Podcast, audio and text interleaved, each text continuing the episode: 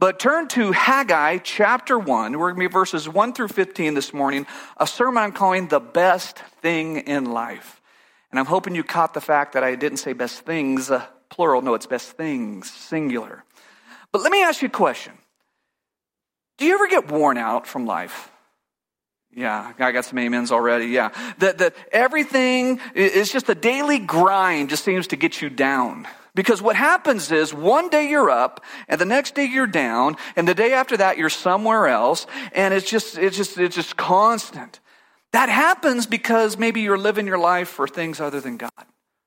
But to be honest, that same thing can happen even if you are living your life for God.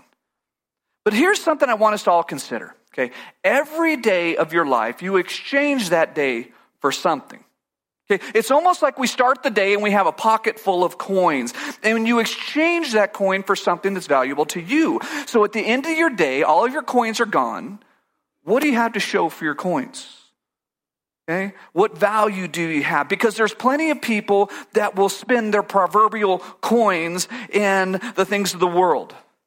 But the truth is, you can have everything the world has to offer, but if it's just a bunch of stuff, well, really, it's nothing. It's worthless at the end of this day. I heard somebody once say, you know, one thing I've never seen is a U-Haul trailer being pulled by a hearse. Right? Have you ever seen that? I've never seen that. If you have heard, seen that, keep it to yourself. But uh, I've also heard it said that he who dies with the most toys wins. It's not true. He who dies with the most toys still dies. Because, you know, the average person in America, we get somewhere between 70 to 80 years. Some people get more and they're blessed, some people not as much. Okay? And what we do is we take those days, those 70 to 80 years, and we exchange them. We exchange them for a day at work, or a, a, a day on the beach, or a day at school, or a day up on the mountains. You exchange them for something. And then when that day is spent, you can never get it back. The art of living wisely is largely a matter of spending your, th- your days that matter uh, in the light of eternity. Spending your day on things that are really going to last. Because living wisely is really difficult because often it's not a choice between good and bad. Often your choice is between the good and the best. And I heard somebody once say that's the enemy of the church. It's not the good versus the bad. Often it's between the good and the very best. Because we trade our days on this earth for good things, right? But we have to consider are we trading that day for the best thing? The very best thing. So the book of Haggai is the second shortest book in the Old Testament, and it has a very potent message for us. And this is what it's telling us put the first thing first in your life. Okay? It was written to a people that would have a similar message to us. I mean, we would have, uh, we would say, all of us in this room, that we are followers of God, and so would the recipients of this letter. They believed that, we believe that, but what happened is these people we're going to read about, they drifted into this, this belief where their intellectual belief of the supremacy of God really didn't match the way they were living their life.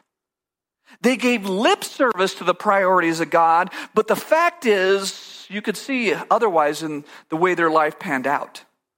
And so what happens is God sends a prophet. And he sends him to help his people get their, their priorities lined up with what they knew it should be. The book of Haggai occurs in 536 BC. And there's a remnant of the people, 50,000 Jewish people that have returned back to, to Judah from Babylon. And they do this under the decree of the king of Persia. The Jews had been in captivity, but God had freed his people, and now they're back in the promised land. When this book opens up, they're already in the promised land, and it's just, it seemed great at first. Because God's people, they, they were enslaved because of their own sin. Okay, they were enslaved, they were trapped, they eventually call out to God and God frees them. God rescues them. And, and it's like they said, Oh God, thank you so much. We don't deserve your grace. You're so loving. You're so kind and gracious. You rescued us and we just love you so much. We don't deserve your love. Like, oh God, we, we promise we will never be unfaithful to you again. And you know what? I think they really meant it. But it's like the problem was they had this short term memory problem. And then they drift back into sin and the cycle repeats itself again. Sound familiar? Right? Maybe we should be pointing our fingers at the, at the Jewish people because this could be us. Well, when the book of Haggai begins, again, they're, they're, the people are back into the land. And when they got back into the land, they quickly rebuilt an altar and they started making sacrifices to God. Off to a good start, right? And after two years, they had laid the foundation to the temple. But then their Samaritan neighbors, they came in and they wanted to help them. But the Jewish people, they rejected the Samaritans' help. The Samaritans essentially went back to the king and they got a stop workage ordered. Okay. And so construction on the temple came to a halt. And so then 14 years goes by. And what happened is the people just got caught up with the routine of life. Because after all, they're busy farming. They're busy building their houses. They're busy raising their families. You know, those kind of things.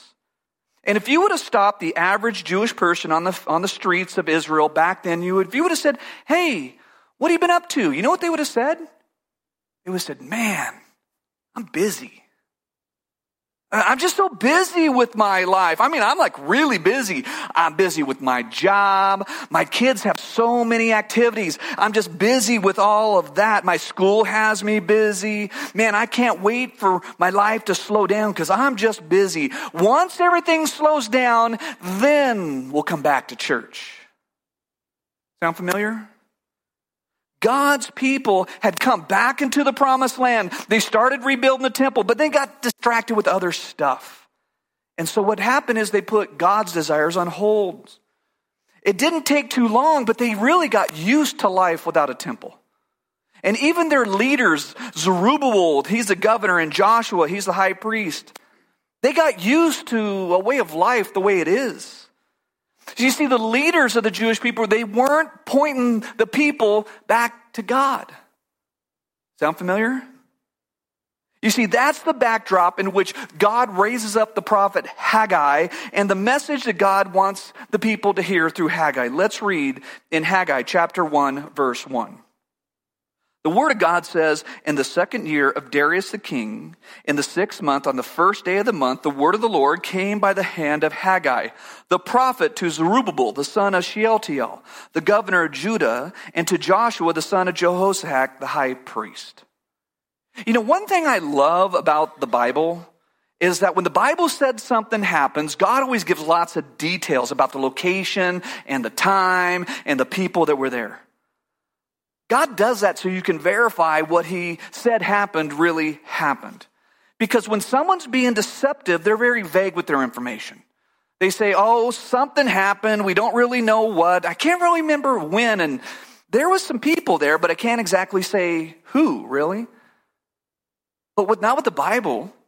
With the Bible, it says in the second year of Darius the king, in the sixth month, on the first day of the month. God is saying, fact check me. Fact check me. I, I dare you. And God does that so we can fact check him, but also that you, so you can know this is true. And with that, let's listen to the, the, the chief complaint that God has against his people. Haggai chapter 1, verse 2. Thus says the Lord of hosts. These people say the time has not come to rebuild the house of the Lord. Here's my first point for us this morning. Point number one be careful not to put your desires before God's desires. I've heard somebody say, in short, Haggai is saying, give God the supreme place in your life. Haggai is saying the number one priority in your life needs to be God. Isn't that exactly what Jesus said? Jesus said, but seek first the kingdom of God and his righteousness, and these things will be added to you. Isn't, don't we agree with that as, as New Testament Christians? We agree, seek first the kingdom of God and his righteousness. But we've got a problem. And the problem is we don't naturally seek first the kingdom of God. We don't seek first the kingdom of God because our default setting is sinful. We are sinners. And even Christians that call themselves followers of Jesus, we don't naturally seek first the kingdom of God. Here's the truth. I seek first the kingdom of me. You seek first the kingdom of you and the righteousness of ourselves. I do what's best for me, and then you do what's best for you, and then we all compare ourselves with our own measuring stick. If we are to give, we, really we do, we, we give no thought to how we're living. If we're not naturally making sure of how we're living, we will by default live for our own agendas. We will then live for the things of this world, even though that you and I know that the things of this world are never going to satisfy. We know that we will never find true happiness apart from God, and yet we continue to drift towards this attitude and this outlook of where we just live for ourselves and the things of this world. You know, what would happen if you say you're on a lake and you walk out on this dock and there's a boat, and that boat is tied to the dock? What would happen if someone just untied the, the boat? Well, initially, nothing happens. Initially, that boat is right there, but over time, that boat just begins to drift away further and further. The, the boat used to be within arm's reach, but now pretty soon it's like way on the other side of the lake. So it is with Christians. We just kind of drift away from God. It would be so much easier if we did something about it while the, when we first noticed we were beginning to drift. Here's my second point. Point number two. Those who put their desires before God's desires are often committed Christians. You know, we would not understand Haggai's message properly if God's people didn't make the very difficult decision to leave Babylon and come back to the promised land. They made a conscious decision. We're leaving Babylon and we're making the very dangerous journey all the way back to Jerusalem. Because think about it. They had jobs in Babylon. That most of them had been born and raised in Babylon. Most of them um, never knew anything other in life other than what Babylon, but yet they made a decision to leave what they knew and return to the promised land. It is 1,678 mile, miles from Babylon all the way to Jerusalem, and they chose to make this move with no U-Hauls. Okay? They knew this move was going to be hard because, after all, Jerusalem had been laid in ruins for a, a, generation now. And so they make the decision to, to make this nearly 1,700 miles, many of them on foot, and go back to the promised land and immediately start building the temple. And that's what they did. And so the story, the story starts out well. Everything's going great. They made the decision to move in the right di- direction, even though it's very hard. And they get to where they're going and things start going right, but then something stopped them. And what stopped them is things got hard. At least harder than they thought they were going to be. I, think maybe what happened, this just is my, my speculation, but I think they had this in their minds. They're thinking, okay, God wants me to move. God wants me to walk 1700 miles across what is modern day Iraq and Syria. God wants me to build the temple and then we're going to live happily ever after. You see, they got the first part right, they got the second part right, but then the second part it got hard and they stopped. Why? Things got harder than they planned. Right? Gradually, they, they lost their vision and they drifted into a lifestyle where God's house just isn't a priority anymore. They probably had this view that, you know, the temple would be nice, but it's not exactly necessary. Can you see yourself in the story yet? Because if you've known Christ, if you know Christ, there was a time when you made a decision to follow Christ. You made a personal commitment to give your life to Jesus and you decided to follow Jesus. Maybe you were baptized on that day. And you were on a spiritual high on that day. You were reading your Bible every day. Maybe you were attending a small group Bible study. Maybe you were tithing in church. You were serving in church. Everything was just clicking, spiritually speaking. Everything was so great, but then something happened. Maybe somebody said something to you at church.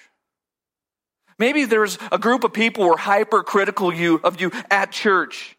Everything was going so good, and then somebody, something made church difficult, and so you just stopped. And then the drift began to set in. And maybe you even prayed. You said, God, take that person out of my life. God, make those people stop. But then God didn't do that. So you began to drift. And you put your church life on hold. But meanwhile, what happens is life goes on, right? I mean, you still have this job that you have to be at like every single day. And your house, it has to be clean like every day. If you got kids, it needs to be clean like every day. Can I get an amen? Yeah, amen. Yeah. And those kids, they got to be like school like five days a week. And like the bills are still coming in, right? So what do you do? The church and Jesus just kind of drift into the background. Maybe you still go to church, maybe only once a month. Definitely on Easter and Christmas, though, right? But the church isn't the center of your life anymore. I mean, come, because after all, you got stuff you got to do. You tell yourself that you just don't have time to serve like you used to. Or maybe you fall in the trap that you look at all the people that aren't serving and you're like, why should I waste my time when there's 20 people that should be doing this? Somebody's just going to have to step up because I don't have time. You're not exactly rebelling against God. You've just drifted into putting yourself and your family and your things ahead of what God wants. Look again in verse 2. The Word of God says, These people say the time has not come to rebuild the house of the Lord. Point number three those that put their desires before God's desires often have excuses for why they've done that. You know, if you would have asked the average Jewish person on the street, you know, hey, why hasn't the temple been built? You know what they would have said? They would have said, you know, I'm all for rebuilding the temple. I am. Rebuilding the temple is important, but I got something else I've got to do first. And then I'll come and help rebuild the temple. They would have said, Hey, times are tough right now. I can't help afford to pay for the temple. They would said, Hey, our kids have these things they're doing, and in a couple years, when our life slows down, then we'll come. They would said, Hey, I can't help with God's temple right now because I got this other thing I've really got to do. And if you've been a Christian longer than five minutes, how can you not see your, yourself in the book of Haggai? Because we're all prone to wander. We're all prone to not put God first with our time, with our talent, with our treasure. And then maybe sometimes we use the Bible as an excuse because we'll say, hey, in the Bible it says if you don't take care of your family and provide for them, you're worse than a non believer. And then we say, you know, I'm just trying to follow that scripture, right? And then we'll say, you know, this is a hectic time because, you know, our kids are on a traveling soccer team or baseball league or wrestling team. Enter in whatever sport your kids are in, right? Our kids demand so much of our attention. Every day is taken up with meeting their needs, but someday be through this phase and then we'll be able to help out. Continue reading Haggai chapter 1, verse 3. Then the word of the Lord came by the hand of Haggai the prophet. Is it a time for you yourselves to dwell in your paneled houses while this house lies in ruin? Now therefore, thus says the Lord of hosts, consider your ways. You have sown much and harvested little. You eat, but you will never have enough. You drink, but you never have your fill. You, you clothe yourself, but no one is warm. And he who earns wages does so and puts them in a bag with holes. Point number four for us. Those that put their desires before God's desires are blind to God's correction in their life. At this moment in the book of Haggai, God's people got an issue. And the issue is they're working hard, but their hard work never seems to be enough because they farmed all day. They've got some crops, but it wasn't enough crops. And they're thinking to themselves, you know, if God would only send the rain, if God would only send the rain, then we'd have more crops and then we'd be able to have the money that we need for God's temple. So what do they do? They figure, well, since God didn't send the rain, I need to farm more. I need to throw more seed. I need to farm more land. I need to do that. And then we'll have enough We'll be able to pay our bills and then we'll give to what God is asking us to do. But for some weird reason, it never seems to be enough. That's strange, right? No matter how hard they tried, it's like they're just spinning their wheels. It's like inflation is just gobbling up what little bit they had. It's kind of like they're putting their money in, in bags with holes in it. See verse 6. At the end of the month, there's nothing after they pay their bills you know, of course times are hard. And so they don't have the extra money to build the temple. And then they think, you know what? God's going to understand. God's going to understand because God knows everything. He knows we're trying our best. But if He would only give us a little bit more, then would we be able to give. You see, what the people didn't see is that God not only understood their problem, but God's the one that was causing their problem.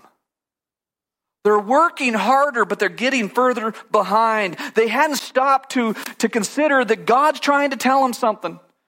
And then comes this prophet by the name of Haggai. He's going, Hey, everybody, listen up, pay attention. God controls the rain, God makes the crops grow. He's withholding his blessing because your priorities are out of whack. Put his house first, and then he'll bless you. Remember what Jesus said when he said, Seek first the kingdom of God and his righteousness, and these things will be added to you? People who drift from putting their wants ahead of God's kingdom, they've lost spiritual discernment and they've fallen into this trap and they can't see that they're in a trap. You see, what's going on is God's people are working for what perishes rather than the, the unperishable. They forgot it's supposed to be God first, everything else second. You see, if you put God first in everything, He's going to give you what you need. Hear me on this. What you need and what you want are rarely the same thing. And this isn't some prosperity gospel message. No, He's going to give you what you need. Pick up your Bibles. Haggai chapter 1, verse 7. Thus says the Lord of hosts Consider your ways. Go up on the hills and bring wood and build the house that I may take pleasure in it and that I may be glorified, says the Lord. You looked for much, and behold, it came to little. And when you brought it home, I blew it away. Why? Declares the Lord of hosts, because my house that lies in ruins, while each of you busies himself in his own house. Therefore, the heavens above, you have withheld the dew, and the earth has withheld its produce and I have called for a drought on the land and the hills and the grain and the new wine, the oil on the ground bring uh, the ground brings forth, O man and beast, and on all of their labors. Here's point number five. Point number five: those who put their desires before God's desires will never be satisfied. Now, consider this: God's people, they're not totally broke. Because God said earlier they live in paneled houses. You see, the point is, if you're living for yourself, God's never going to give you what you want. It's going to be like that carrot. It's just, it's just outside of your grasp. And you're thinking, if I could just get just a little bit more, a little bit more, I'd get it and then I'd be happy. But it's never going to be enough because you're not going to get it. And God is the one that's going to make sure you don't get it. There was a great British philosopher by the name of Mick Jagger. He said, I can't get no. I can't get no satisfaction. No, no, no, no. Hey, hey, hey, if you know the song. King Solomon would say like this He'd say, Vanity of vanities, all is vanity. Because if you're living for your money or power or fame or education or whatever, it's never going to be enough. I heard of a young man, and he said, when I'm done with school, then I'll have time to serve God. And there was a man who was a little older than him. He said, You know, when I, when I meet a nice gal and we settle down, then I'll serve God. And there was a married man. He said, Well, when we finally have kids and we stop traveling so much, then I'll serve God. And there was a dad that said, You know, when these kids are grown and out of my house, I'll have time and money to serve God. And then there was a grown man. He said, When I finally retire and I have money and I get to stop working, then I'll have time to serve God. And then there was a retired man that said, I'm too busy doing all the things in retirement to serve God. And then there was an old man, and he said, I'm too old to serve God. I had a wise man once ask me, he said, Hey, John, do you know when the best time to plant a tree is? I said, No, when? He said, 20 years ago, before you need the shade. When should a Christian start living for God? When should a Christian put God first in everything? Like right now. And see where God brings you in 20 years. Because what good does it do to work hard your whole life so that you can retire and enjoy the good things in life if a month after you retire you have a heart attack and die? You just put your wages in a bag with holes. This world is full of people that spent their whole life trying to achieve something that was never going to satisfy them. Famous actor and comedian Jim Carrey once said, quote, I think everybody should get rich and famous and do everything they ever dreamed so they can see it's not the answer. Because our sinful nature, we, we always want what we think is going to satisfy us. And most often we are wrong. But that doesn't stop us from going after that thing. Point number six we must intentionally choose to put God's desires before our desires, or we will default to being selfish. Let me clarify what God meant when he said the house of the Lord in the book of Haggai. God meant the temple. He was talking about the temple that's in Jerusalem because the temple was the center of the, the worship of Yahweh to the Jewish people. It was a beacon of hope and, and, and, and grace to a lost world. Now, God is omnipresent, meaning He's everywhere. But God commanded Solomon to build him a temple as a place of worship for his people and also for, for, for the people that weren't his people to know that he's God. And so the people, they were unfaithful. And so God allowed the temple to be destroyed, and, and then the, the people went into slavery in Babylon. But now at this time, He's freed His people, and He's brought them back into the land. They were told to rebuild the temple because the temple revealed the glory to, to the others. And so they started making sacrifices and they offered them in the holies of holies. And this all pointed to the Messiah, Jesus, who would come and die for our sins as the final sacrifice. So to allow the temple to lay in ruins, that was to neglect the worship of God. Now here's a question. It's not a trick question. What's the first commandment? I don't, what is it? No other gods, right? You shall have no other gods before me. So effectively, don't worship anything other than God. So by not rebuilding the temple, God's people were worshiping their homes. They're, they're worshiping their business. They're worshiping their families. They're worshiping their lifestyles. They're worshiping themselves before God. Thus, they are breaking God's law. Now, today, we don't go to a temple, right? The New Testament, we, we are referred to as the church age or the age of the church. Nowhere in Scripture does it say that the church building is analogous to the temple. There's a lot of people that want to say that's the case, but they're wrong. This is not the temple of God. Well, what is? People. People are the temple of God. When you make a building more important than people, you are breaking the first commandment.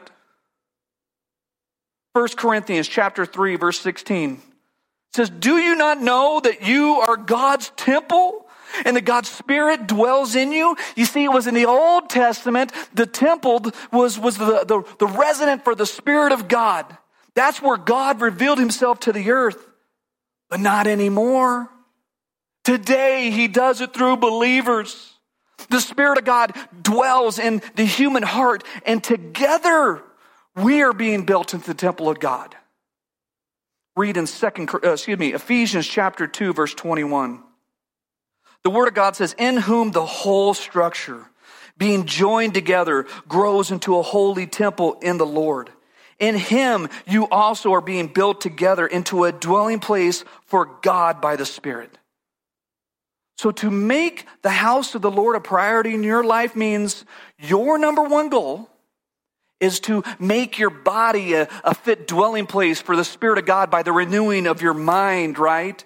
You devote yourself to building you up, and then you devote yourself into building up others. And then I do the same. I devote myself into building myself up, and I devote myself to building you up. So we are all building ourselves up and building others up, and together we are the house of the Lord. But we have to recognize it's a constant battle. We're still sinners, so we must be continually putting God first, or we will naturally backslide into our own selfish ways. Because naturally, we want to take care of ourselves, materially speaking. That means by default, when we take care of ourselves, we minimize the spiritual things. And it's a constant battle to do what's right for the kingdom of God and not feed our sins. In Romans chapter 7, Paul said, For I do not do what I want, but I do the very thing I hate. He goes on to say, So it's no longer I who do it, but sin that dwells in me. For I know nothing good dwells in me, that is my flesh, for I have the desire to do what is right, but not the ability to carry it out. Then what's the answer, Paul? How do I find relief? He said, Wretched man that I am, who will deliver me from this body of death? Thanks be to God through Jesus Christ our Lord. So then I myself serve the law of God with my mind, but with my flesh, the law of sin. I'll sum it up like this When I live for God, I win. But if I live for me, I lose. You know, most of God's prophets, they deliver God's message and know that likely they're going to get killed for doing their job. If you had a business card in the Old Testament that says prophet of God on it, you're probably going to die. That's how it worked out. And if that didn't happen, what was going to happen was nothing was going to happen. Jeremiah preached for 40 years and no one got saved. I mean, I think I've had some hard ministry, not compared to Jeremiah. He, he wins that one. But Haggai, he preaches and the people listen. Pick up your Bibles, verse 12. Then Zerubbabel, the son of Shealtiel, and Joshua, the son of Jehozadak, the high priest, with all the remnant of the people, obeyed the voice of the Lord their God. And the word of Haggai the prophet, as the Lord their God had sent him. And the people feared the Lord. Then Haggai, the messenger of the Lord, spoke to the people with the Lord's message I am with you, declares the Lord. And the Lord stirred in the spirit of Zerubbabel, the son of Shealtiel, the governor of Judah, and the spirit of Joshua, the son of Jehozadak, the high priest and the spirit of the remnant of the people. And they came together and worked on the house of the Lord of hosts, their God, on the 24th day of the month, the sixth month, in the second year of Darius the king. Here's my seventh point. Point number seven. Focusing on God's desire requires humility. So Haggai, he preached the message and the people listened. And that took humility on their part because it would have been easy for Zerubbabel and Joshua to reject Haggai's message. Because these two guys are the political and the spiritual leaders of the day. For them to obey Haggai, it was going to require time, it was going to require money, which are the two things the, the people didn't want to give, right? Here's an interesting fact the book of Haggai is only two chapters a total of 38 verses. In those 38 verses, 25 times Haggai says that he speaks for God. So Haggai speaks more for God than any other Old Testament prophet. What does that mean for us? Well, what is the message of the book of Haggai? The message of the book of Haggai is put God first. That God is the priority in your life. Everything else you can think of comes second. That also means that one time obedience is not obedience. Often Christians want to point to something in their past that they used to do as proof of how strong their walk is with the Lord. I mean, that's great, but what are you doing like now? It, to drift away, that's our default position. So we have to keep like a hand, one hand on the wheel, always spiritually speaking, because if we don't, we will naturally drift away. There are a total of two times in this book that, that God says, consider your ways. He says it in verse 5 and verse 7. I want us to consider our ways. I want you to consider your ways when it comes to your goal of putting God first in everything. Because our goal is to be the temple of God for the New Testament believer, right? And we have this constant battle with our own sin, and we have to constantly be self evaluating if we're going to become who and what God wants us to be. So I'm going to ask you a question. I'm going to ask you five questions. I'm going to have them up on the board. And you ask yourself, maybe you need to write these down and really have some introspective here as you ask, ask yourself these questions. Don't answer to me, answer these to yourself. But here's question number one How do you spend your time? How do you spend your time? All of the time that you have, it's given to you by God. How much of your time goes to you, and how much of your time goes to God? Question number two How are you spending your money? Which all of your money is God's money, and God gives you what He gives you, and He wants you to give back to Him. So, do you tithe? Do you? Or does all of your money go to the worship of you? Or do you give back to God? Question number three What are your goals? At the end of your life, let's say your, your funeral was tomorrow, what do you want people to stand up and say about you? What do you want people to remember you by? Question number four What do you think about the most? No, really, what do you think about the most? If we were to embed a microchip into your brain and then, and then come here on a Sunday morning and put all of your thought life up on the screen, would be horrified? Question number five Who do you want to become? Is there somebody that you're patterning your life after? Because for a New Testament believer, it's supposed to be Jesus. Let me ask you, how you doing with that? Let me give you one last point of application, then we're going to conclude this message. Go back in your Bibles, Haggai chapter 1, verse 8. The Word of God says, Go up on the hills and bring wood and build the house that I may take pleasure in it, that I may be glorified, says the Lord. What, you know what happens when we put God first? God's glorified. Point number eight when we submit to God's will and not our own, God is glorified. God is glorified through his people when we put God first. The word glorified is the Hebrew word kavod. It's, if you're going to speak Hebrew, you got to get that guttural sound. Try to say it. Say kavod. Like eight of you, thank you. Um, the word kavod means to make heavy or make honorable. You see, when we make our life all about God, we make him glor- we are glorifying God. We make him heavy. He's honored. God doesn't want some ritual sacrifice. God doesn't want empty religion. He wants to be glorified. He wants kavod. You know, God's not glorified when we light some candle. God's not glorified when we chant some saying. God's not glorified with any of the stuff that religion comes up with. God is kavod when we make every single aspect of our life about Him. God is glorified not only when I make my life about Him, but when you make your life about Him, and together we glorify God. But I want you to know you can't glorify God until you know Jesus as your Savior. Because the truth is, we are all desperately wicked. We are all separated from Him because of our sin. And there's nothing we can do to make up for our sin problem. That's why Jesus came. That whole Old Testament we're talking about, it all pointed to the coming Savior. And now we look back at the cross. Why did Jesus leave heaven, robe himself in humanity, and come to the cross? Because I'm a sinner. Because you're a sinner. And no amount of religion will ever undo our sin. But God came and He paid the price for my sin and your sin on the cross. The Bible says, whoever calls in the name of the Lord, they will be saved. Have you called on the name of the Lord? Not called on the name of your religion, not called on some act that you've done, but called on Jesus and said, I give you my life. Because that's what must happen. There must be a moment of spiritual clarity where you call out to Him and He will save you. And for most, it's through a simple prayer where you say, God, I'm a sinner.